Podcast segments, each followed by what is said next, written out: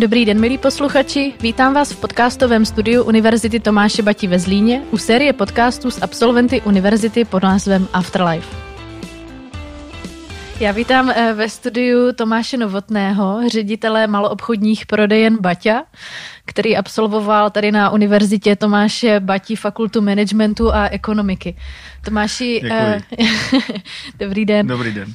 Eh, já si doteď pamatuju svoji první návštěvu eh, prodejny Baťa. Myslím si, že mi mohlo být tak čtyři nebo pět. A šli jsme tam s mámou koupit boty a vím, že to byly červené lakírky, které dokonce klapaly, takže to byla jako pro, pro mě velká událost. A a bylo to ve Zlíně? Bylo to ve Zlíně, ano, ano, ano. Bylo já to jsem Gotwald, ze nebo Zlína. Gotwaldově ještě? E, to už bylo, já jsem se narodila do Gotwaldova, ale v ty čtyři už jsem byla ve Zlíně. jo. Takže bylo to na tržnici, ale vypadá to. Ano, na ano, staré tržnici. přesně Jo. tak. A vlastně jsem od té doby vždycky jako vnímala ten nákup bot jako takový rituál, jako eh, na jaro, na zimu eh, a vzpomínám na to hezky. Tak, tak jak to máte vy? Jak vy vnímáte nákup bot? Ježíš, to je zákeřná otázka hned na začátek. Jako, jak já vnímám pro nákup bot? No já jsem úplně, úplně katastrofální zákazník samozřejmě. Jakože kovářova kobila chodí bosa. Eh, Je to v podstatě tak, no. eh, U nákupců, když tam jako sleduju vlastně, co se chystá nového, tak eh, většinou z těch 500 vzorů, které se chystají na novou sezónu, tak si vždycky vyberu tak maximálně jeden nebo dva. A říkám, jo, toto je přesně to, co se mně líbí. Jako. A vždycky je tlačím, aby toho koupili co nejvíc. Naštěstí to nedělají, jo, protože většinou jsou to boty, které se neprodávají vůbec. Jo, jsou to takové trošku nějaké, jako, musí mít trošku něco, jako, neříkám úplně extravagantního nebo šíleného, ale prostě není to ten klasický jako mainstream, ten proud, takže musí tam na tom na té botě být prostě něco zajímavého. No a to jako samozřejmě té mase jako není úplně jako blízké, že jo, ta masa chce kupovat. Oni se rádi dívají na takové extravagantní boty, ale pak jdou a koupí si zase tu klasiku, jak jsou zvyklí, že jo. No. Je eh, zlínská prodejna něčím třeba odlišná než prodejny v jiných městech? Tím, že je to takový jako tady Baťovo město, nebo to nevnímáte? Eh, Já bych si to strašně moc přál. Eh, A je to několik let, co jsme, co jsme začali uvažovat o takovém projektu, já jsem ho pracovně nazval Signature, což znalci ví, co znamená prostě, když přijdete někde do baru a chcete si dát nějaký signature koktejl, že jo, prostě je to, je to ten koktejl, který vymyslel ten bar, že jo, je to jeho prostě reprezentant. Takže takový signature bych chtěl prostě, aby eh, s postupem času vznikl vlastně na té zlínské prodejně. Eh, Ten signature znamená, že to není jenom prode, klasická prodejna, jo? že tam prostě najdete, i kdybyste tam našla prostě všechno, co ta firma koupí, jo? nebo co, eh, jako s, čím, s čím obchoduje, tak já chci, aby tam prostě bylo něco navíc. A to něco navíc se nám teďka celkem v poslední době daří. Eh, Je do toho samozřejmě zatažená i univerzita. Máme, máme v rámci té zlínské prodejny spoustu volných prostorů v, eh, vlastně v místech, kde se pohybují zákazníci. A my jsme tyto prostory vlastně nabídli eh, univerzitě, aby se tam nějakým způsobem eh, prezentovala. Já jsem jim záměr, záměrně jsem univerzitě neřekl, co bych chtěl, aby tam udělali. Chtěl jsem, aby to byl úplný jako freestyle. Každá, každá fakulta si to prostě pojme nakonec po svém a skutečně tam vytvoří prostě takové nějaké, řekl bych, až skoro plnohodnotné umělecké dílo. Uh, takže z toho mám radost, že to je takový prostě první krůček. Tam nějaké další krůčky jsou ještě nachystané, ale ty nechci prozrazovat. To chceme překvapit potom zase zákazníky. Zmínil jste univerzitu. Je něco konkrétního, co vám univerzita eh, do života dala? I, i, I třeba klidně se tak smějete, tak eh, může to být úplně cokoliv, nemusí to být zrovna uh, akademické znalosti. Eh, Je to hrozně složité. Eh, Musíte si uvědomit, že já, když jsem vlastně byl, eh, když jsem končil univerzitu, tak to byla prostě doba faxová. Jo?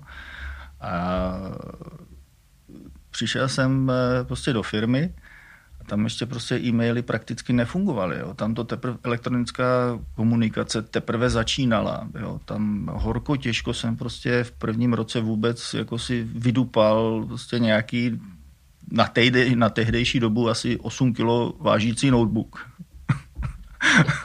My jsme měli takhle těžkou kameru, to si pamatuju, že jsme no. jezdili jako, jako bychom natáčeli prostě film. Uh, No. Protože, jsem, eh, protože jsem měl práci v terénu, takže jako nebylo dost jako dobře myslitelné, že by člověk jako táhal na vozíčku desktop za sebou, že jo, prostě aj s, aj s monitorem klasickým, že ne, dneska už, už je všechno placaté prostě a malé.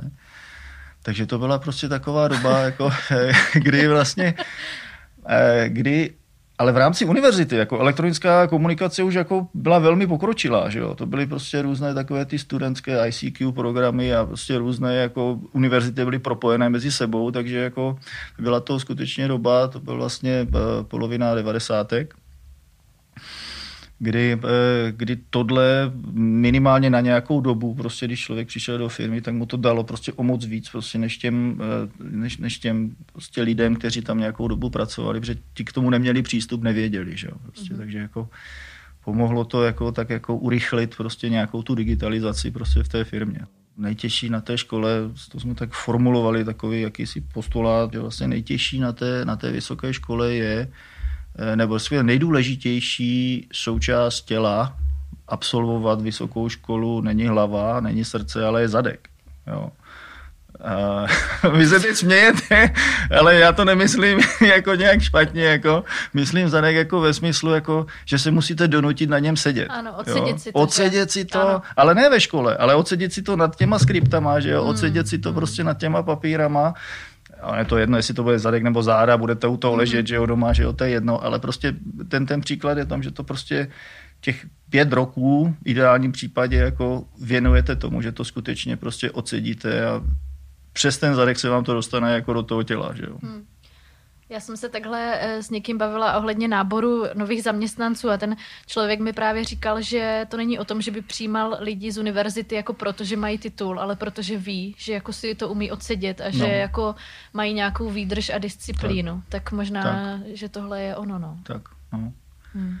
Je potřeba si to natrénovat, no. Tam jako eh, je, mimo, je nějaký jednorázový výkon umí podat skoro každý, že jo? když se prostě nějak jako mimořádně vysoustředí, tak prostě nějaký mimořádný výkon jako podá, že jo? ale uh, to tajemství je v tom ty výkony podávat jako, jako opakovaně. Že jo? Hmm. Směřoval jste k tomu být manažer? Byl to váš sen, uh, jako být ve vyšší funkci, řídit lidi? Neuměl jsem si to představit. neuměl jsem si to představit, je to prostě nějaké řízení osudu, které mě tak jako uh, celým tím životem prostě vede a dovedlo mě tam, kde teďka jsem. Uh, nebyl, to, nebyl to můj plán, neuměl jsem si to představit, nevěděl jsem, co to obnáší. Jo? Hmm, jak dlouho vlastně pracujete eh, jako ředitel maloobchodních prodejen? No, to je byl, myslím, únor, únor 2008. Takže to, co se spočítáme, no, tak už to bude 14 roků, no. Letí to, no. Podařil se vám nějaký fuck up během těch 14 let? To je těžká otázka, ale samozřejmě, samozřejmě stoprocentně. Jestli, jestli, když odhlédnu když odhlédnu od nějaké ekonomické roviny, kdy člověk prostě rozhodl o něčem, do čeho prostě investujeme a prostě nepodařilo se to, prostě stálo nás to spoustu peněz a stejně jsme to ukončili, ten projekt, eh, tak eh, asi takový jako nejranější, nej, já řeknu nejranější fuck up, jo? Mm-hmm. tak to jsem byl ve firmě maximálně tak dva roky. Měl jsem tam na starosti nějaký projekt na, na prodejně ohledně vybavení nějakým interiérem a dostal jsem jako mimořádnou nabídku od jiné jako z pobočky, myslím, že to bylo někde z Kanady, že oni zavírali nějakou prodejnu, že nám můžou nějaký interiér věnovat. Že jo. Tak já říkám, jo, super, berem to jako zadarmo, uděláme celou prodejnu novou, že jo. To tehdy byly prostě 30 roku staré prodejny z obchodu obuvy, že jo. My jsme to museli předělávat, že jo, do nějaké moderní doby, ale neměli jsme prostě peníze, že jo, takže se to prostě látalo, jak se to dalo. A toto byl takový mimořádný případ, že jo. A, a tehdy se to všechno uskutečnilo, přišlo to, že jo, a za chvíli prostě následně na to přišla ale velká faktura. Jo. A já říkám, no ale ta faktura, jako co to, jako to není, jako, to nebylo dohodnuté, bylo dohodnuté, že to je zadarmo prostě.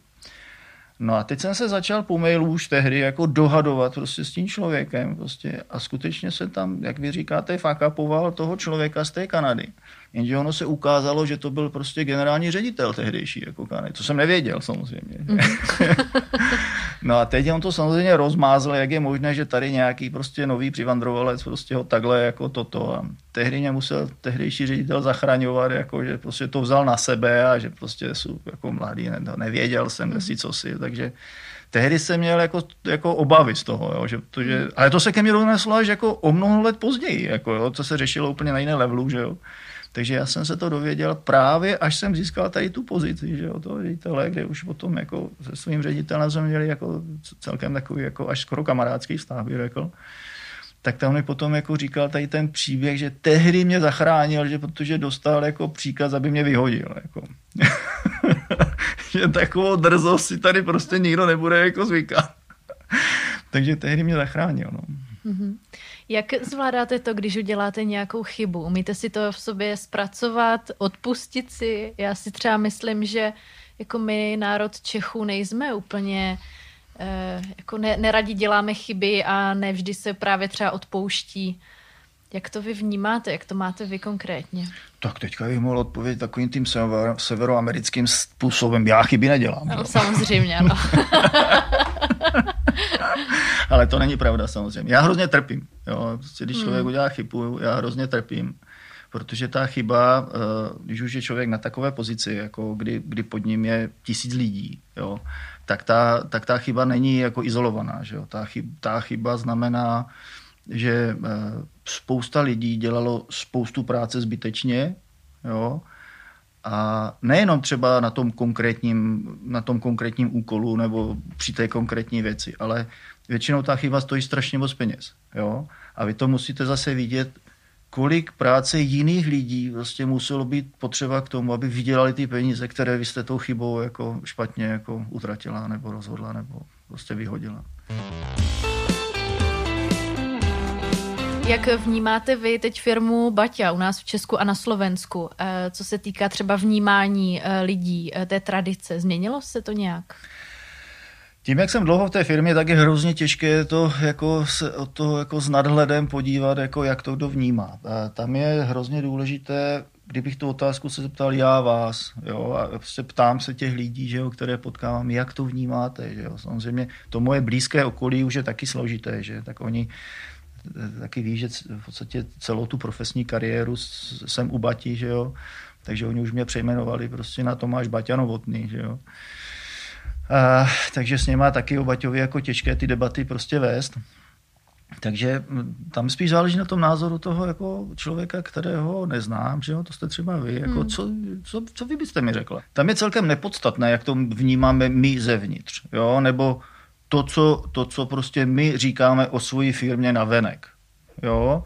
Nebo snažíme se vnutit těm zákazníkovým, zákazníkovi, že jsme. Jo? To je úplně nepodstatné. Podstatné je to, co vnímá ten zákazník, co my jsme. Jo? A mě strašně zajímá právě, co on by řekl, co my jsme. Ne, co my mu říkáme, že si myslíme, že my jsme, ale co ten zákazník řekne, co my jsme skutečně. To je to podstatné.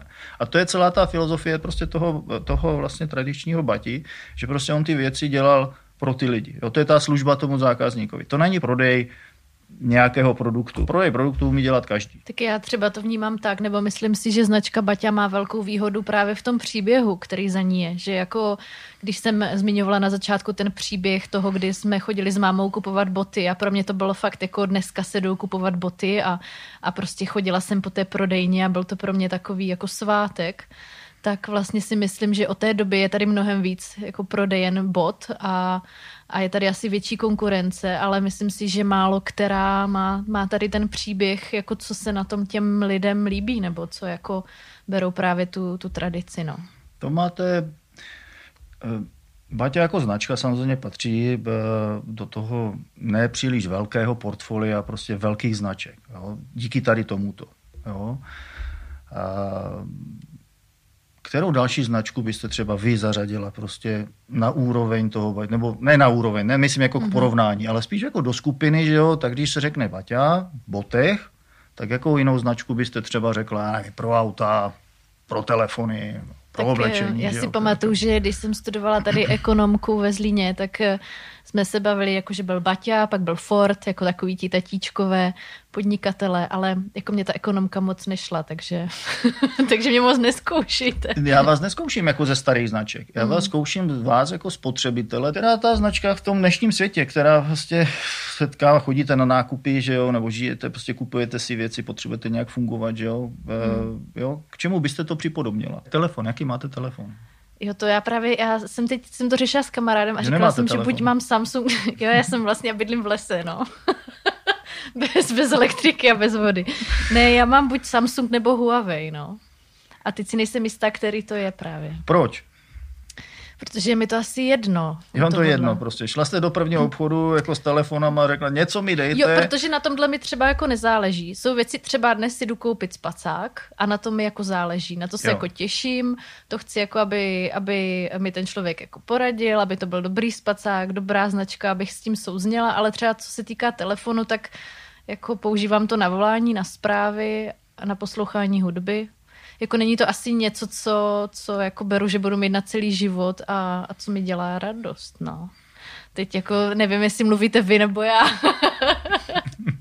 tak zase to může se to vystříhnout třeba.